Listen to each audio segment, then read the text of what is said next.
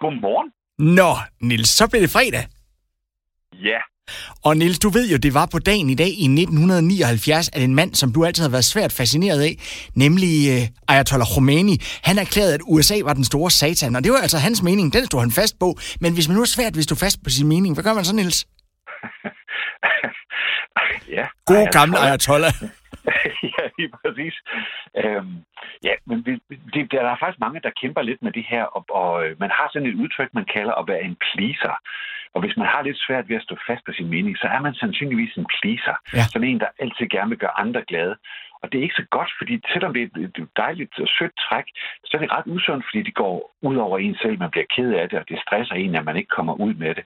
Og man, øh, du har jo akkurat lige så meget ret til at mene noget som alle mulige andre. Og det, det sjove er, det oplever jeg af til, når jeg sådan er ude og holde foredrag og tale med folk, at det er faktisk meget ofte dem, som ikke siger så meget, som øh, har de bedste idéer og de bedste input. Så derfor kan jeg virkelig anbefale, at, øh, at man prøver at tage fat i det her. Øh, og der har jeg altså et godt tip til de her pleaser, hvis, øh, hvis du vil høre det. Jeg vil super gerne høre dit tip. Ja, det man skal starte med at gøre, det er faktisk øh, det, man er allerbedst til, nemlig at glemme sig selv.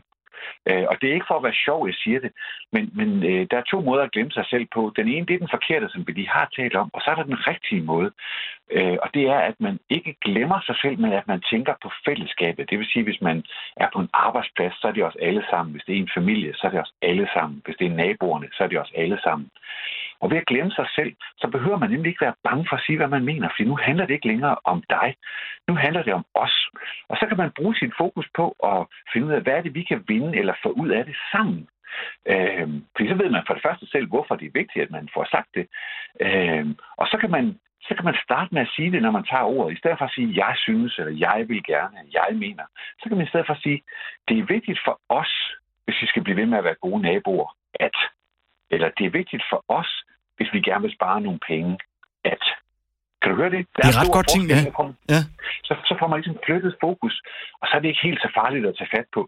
Så man vinder faktisk dobbelt. Man gør det, man er god til, og man får øh, mulighed for at sige sin mening, og man får godt set også lyst til det, fordi man vil opleve, at folk vil, vil rigtig gerne høre det, fordi nu involverer det også dem. Det er vigtigt for os, at vi ringer til dig hver fredag, det kan jeg godt mærke. Det er også vigtigt for mig, fordi jeg bliver så glad, hver gang vi gør det. Er det din mening, og står du fast på den? Den står jeg fast på. Det er super godt. hvad. Vil du være tak for det, Nils? Skal du have en dejlig dag? Tak i lige måde.